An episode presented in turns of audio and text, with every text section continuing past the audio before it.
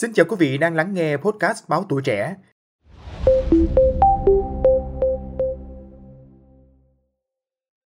Thưa quý vị thính giả, đã bao giờ quý vị thắc mắc tại sao mũi chúng cứ nhắm vào mình, trong khi người ngồi cạnh thì họ chả bị mũi quấy rầy? Liệu có lý do nào đó cho việc quý vị trở thành một mục tiêu hợp khẩu vị của mũi, còn người khác thì không? Ngay sau đây, trong số podcast này, chúng ta hãy cùng tìm hiểu nguyên nhân của việc này nhé. Những người đặc biệt được mũi ưa thích hay còn gọi là nam châm mũi, đi đâu cũng được bạn bè ưu ái vì mang lại cảm giác yên tâm. Có họ thì bảo đảm mũi chưa mình ra. Với giới khoa học, họ còn là đối tượng nghiên cứu quan trọng để xác định chính xác điều gì đã quyến rũ những kẻ hút máu này. Hướng nghiên cứu này thực chất là xác định mũi thích mùi gì, mùi đến từ đâu và làm sao để xóa mùi đó trước khứu giác cực nhạy của chúng. Mũi không bạ đâu đốt người mà lựa chọn con mồi kỹ càng và chúng lại có khả năng thân sâu là xác định chính xác mục tiêu ưa thích trong một không gian rộng, phức tạp và có nhiều nguồn mùi khác nhau.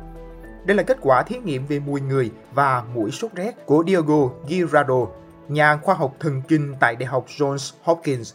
Việc ta có thơm ngon trong mắt mũi hay không cũng phụ thuộc vào các nguyên nhân hành vi. Bác sĩ Basoli bổ sung rằng nếu bạn uống một vài cốc bia trên bãi biển hoặc vài ly cocktail margarita trong quán, mồ hôi sẽ có cồn, cũng là một thứ dụ mũi. Cái khó của cả nam châm hút mũi lẫn giới khoa học là biết rõ nguyên nhân nhưng không có giải pháp chống mũi cá nhân hiệu quả, nhất là khi mũi ngày càng thích nghi với môi trường và khí hậu mới.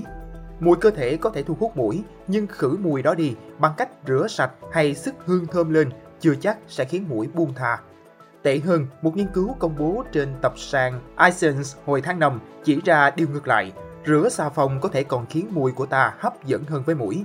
Trong khi đó, cách đuổi mũi tốt nhất theo các chuyên gia được New York Times nhờ tư vấn là sử dụng các sản phẩm không có mùi thơm và không sức nước hoa nếu phải tới chỗ nhiều mũi thì nên tránh mặc quần áo đen, xanh đậm, cam và đỏ tươi, những màu thu hút mũi. Thay vào đó chúng ta nên mặc áo dài tay và quần dài. Hay một mẹo đơn giản của tiến sĩ Mark Wright, lấy một chiếc quạt và hướng nó xuống gầm bàn, lũ mũi tưởng là bất trị sẽ trao đảo trong gió, vì thực ra chúng không giỏi bay cho lắm. Mặt khác, công cuộc diệt mũi và phòng tránh các bệnh truyền nhiễm do mũi đốt chưa bao giờ cấp bách như lúc này. Biến đổi khí hậu và khả năng tiến hóa nhanh chóng của lũ côn trùng phiền phức này đã góp phần làm tăng số ca tử vong do bệnh sốt rét, cũng như mang virus gây bệnh sốt xuất huyết đến những nơi mà trước đây chẳng ai cần bận tâm về chúng. Qua các thử nghiệm lâm sàng, vaccine sốt rét mặc dù chưa mang đến sự bảo vệ toàn diện, cũng cho thấy nhiều hứa hẹn. Thế nhưng trong mấy năm gần đây, tiến trình đó không chỉ bị đình trệ mà còn bị đảo ngược. Sau khi giảm xuống mức thấp lịch sử, khoảng 568.000 vào năm 2019, số ca tử vong do sốt rét bỗng tăng lên đáng kể trong 2 năm tiếp theo, ở mức 619.000 vào năm 2021, theo báo cáo sốt rét toàn cầu mới nhất của Tổ chức Y tế Thế giới WHO. Song song đó, theo WHO, số ca bệnh sốt xuất huyết trên toàn thế giới đã tăng gấp 8 lần trong hai thập kỷ qua. Ở khu vực Mỹ Latin, chỉ trong 6 tháng đầu năm, số ca sốt xuất huyết đã vượt qua con số tổng của cả năm 2022. Còn ở Nam Á, Bangladesh đang đối mặt với đợt bùng phát sốt xuất huyết lớn nhất từ trước đến nay, với 208.000 ca mắc và hơn 1.000 ca tử vong, theo số liệu của Tổng cục Dịch vụ Y tế nước này công bố ngày 2 tháng 10. Các nhà khoa học đang nỗ lực phát triển các công cụ diệt mũi mới.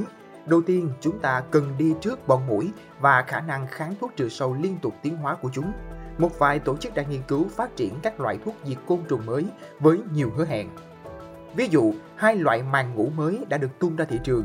Chúng được xử lý bằng pyrethroid, loại vũ khí hóa học duy nhất ta dùng trong 70 năm qua để diệt mũi, và thành phần thứ hai là pyriproxyfen hoặc chlorphenapr. Các giải pháp công nghệ cao để giảm số lượng mũi cũng đang được nghiên cứu. Một dự án ở Florida đang thử nghiệm một loại mũi biến đổi gen.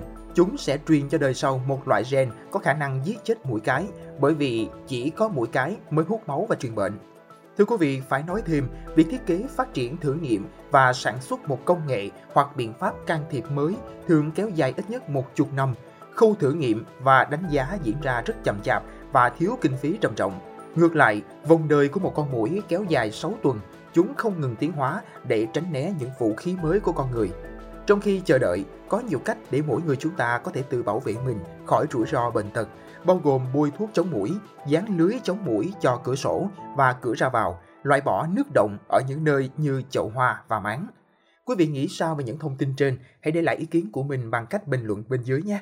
Cảm ơn quý vị thính giả đã lắng nghe số podcast này. Đừng quên theo dõi để tiếp tục đồng hành cùng với podcast Báo Tuổi Trẻ trong những số lần sau. Còn bây giờ, xin chào và hẹn gặp lại.